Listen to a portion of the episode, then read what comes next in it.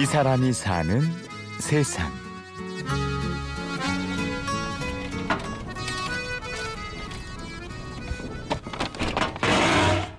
이게 제일 좋은 관이라 제일 좋은 관이야. 이거 오동 넘어가 이거 제일 이거 홍대도 있고 이제 이거 관에서 사람 넣고 묻고 이거를 우이 덮는다고 그리고 저회 저거다 또 그거 섞어서 그래 오래 가지. 집안 창고에 관을 보관하는 할아버지라 어쩐지 좀 으스스한가요? 올해 85세 조동환 씨는 40년이 넘는 경력의 장의사입니다. 요즘은 상조회사가 많아져서 장의사를 찾아보기가 어려워졌죠. 할아버지의 사정도 다르진 않은데요. 그래도 예전에는 이곳 인천에서 꽤 유명한 장의사였다고 합니다. 장의사한 지 오래됐어. 한 40년 됐어. 인천시는 내가 아직 고참이야. 장의사는 인천시는 우리 한 군데밖에 없다니까. 없어. 장의사가 되나 안 되지. 우리는 언제도 오래되고 그래서 희망도 강하로 들어와. 해경에서 이제 바다에서 잘못된 것들 나한테 연락 오고. 젊은 시절 옷을 만드는 일로 제법 돈을 벌었던 할아버지는 아는 장의사의 권유로 이 일을 시작하게 됐습니다. 하다 보니 수완이 생겨 나중에는 장례식장을 세 곳이나 운영할 만큼 규모가 커졌는데요. 바다가 인접해 있다 보니 대형 사고가 많이 발생했고 사망자가 많은 경우 단체 장례를 맡은 것도 할아버지였죠. 한꺼번에 서른 시명 죽은 걸 내가 다 했어. 배친 몰아가지고 외국 사람. 파나마 선적하고 대만 선적하고 저 8m 바깥에 나가다지 백길 충돌해가지고 뒤집어졌어. 그, 그러니까 우리가 건져 다시래 우리 내가 다 했거든. 여기 이거는 촛대. 이거는 분양도 차를 때 쓰는 40년이 넘는 세월 동안 옷, 옷 수많은 죽음을 보고 장례를 치러 온 할아버지.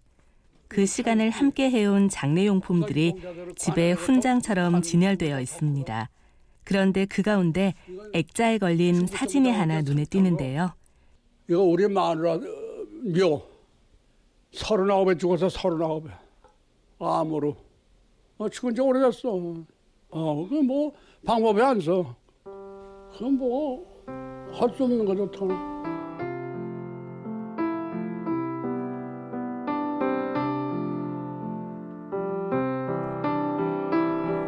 수많은 죽음을 봐와서인지 아니면 너무 오래전 일이라 그런지 아내의 얘기를 하는 할아버지의 목소리는 담담하기만 합니다.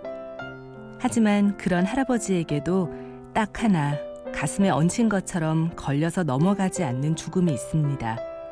바로 몇 년 전 갑자기 세상을 떠난 큰아들의 죽음인데요. 신아버지 죽은 걸. 내가 술을 많이 먹어요. 저 동인천 세모서 뒤에서 흑염소 개소저 그거 하거든. 나 거기서 술 먹고 자 그냥 거기서 쓰러져 죽었어. 근데 그 의사가 그만하는데 술 많이 먹은 사람은 갑자기 지도가 막혀 죽을 수가 있대요. 우리 막내가 전화 왔어 막내 아들이 아버지 빨리 오시라고 말이야. 아무 얘기도 안 하고 그래 가니까 그 지경이 됐더라고. 다른 사람의 장례는 수없이 많이 치렀어도 아들의 장례는 차마 자신의 손으로 할 수가 없었습니다. 시신이라면 이골이 날 만큼 봤지만 아들의 시신을 본다는 건 너무나도 고통스럽고 불편했다는 할아버지. 사실 큰아들은 틈틈이 장의사 일을 돕고 있었습니다. 머지않아 할아버지의 일을 물려받을 예정이었죠. 나 따라서 하다 지리 양재 배가지고 했지 걔도 걔가 다 했지 뭐 잘해요. 어 뭐 1단계는 뭘 어떻게 하고 뭘 어떻게 하고 이렇게 내가 일러주니까 그대로 잘해요. 그래서 참 힘만 들고 했지. 얼마 못하고 죽었어. 그러니까 못 살고 죽는 걸 뭐. 아 불편하더라고 참 아주 불편해. 그건 말할 수 없지 뭐. 어.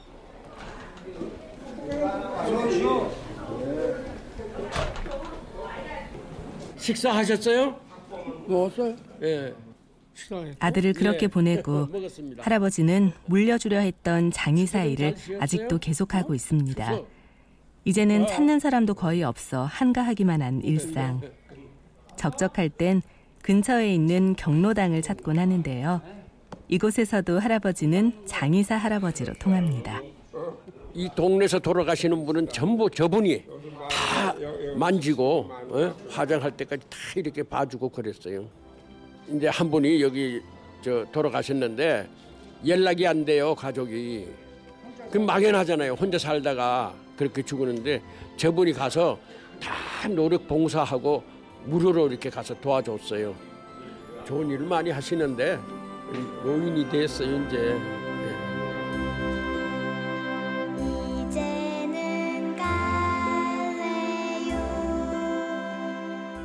누구보다 죽음과 가까이 살았던 조동환 할아버지. 이제는 자신의 죽음을 잘 준비하는 것이 이 땅에서 해야 할 마지막 일이라고 말하는데요. 고단했던 이 세상에서의 여행을 마치고 집으로 돌아가는 나그네처럼 담담하게 떠날 날을 기다리며 준비하고 있습니다. 난 거기서 가야지 뭐. 이제 갈 때 됐지 뭐. 이제 갈 때 됐어. 나는 내가 국가유공자거든. 국가유공자라 우리 마누라가 좀 일찍이 죽어가지고 김포에 있거든. 그나 죽으면은 우리 마누라도 캐가지고 화장해가지고 용인 국군 맺으러 가야 돼요. 우리 때가 되면 가가지고.